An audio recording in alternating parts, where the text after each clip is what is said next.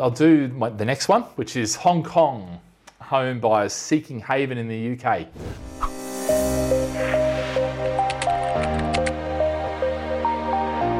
Yeah, if you can, just you know, smash the like button.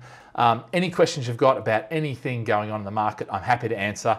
Um, you know, look beyond London. Now, that, looking beyond London, yeah, they are. They're looking into Liverpool, they're looking in Manchester, they're looking into Birmingham. You know, um, interesting. If we have a look at the uh, the exhibitions in Hong Kong in 2009, that's the black ones. You'll see Australia, you know, stayed about the same. Canada stayed about the same. Japan a little bit less. UK massive, yeah, massive increase.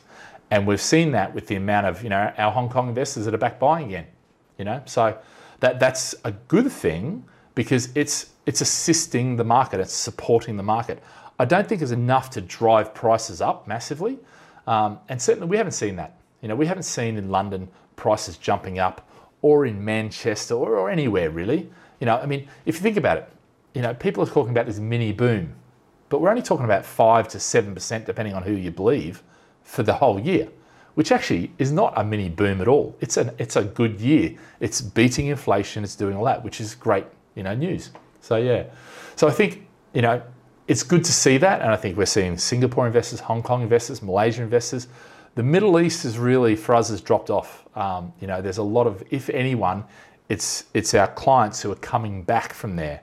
So we're going to see what happens in the Middle East with their problems. But I know their house prices, geez, wow, they've been hit pretty hard.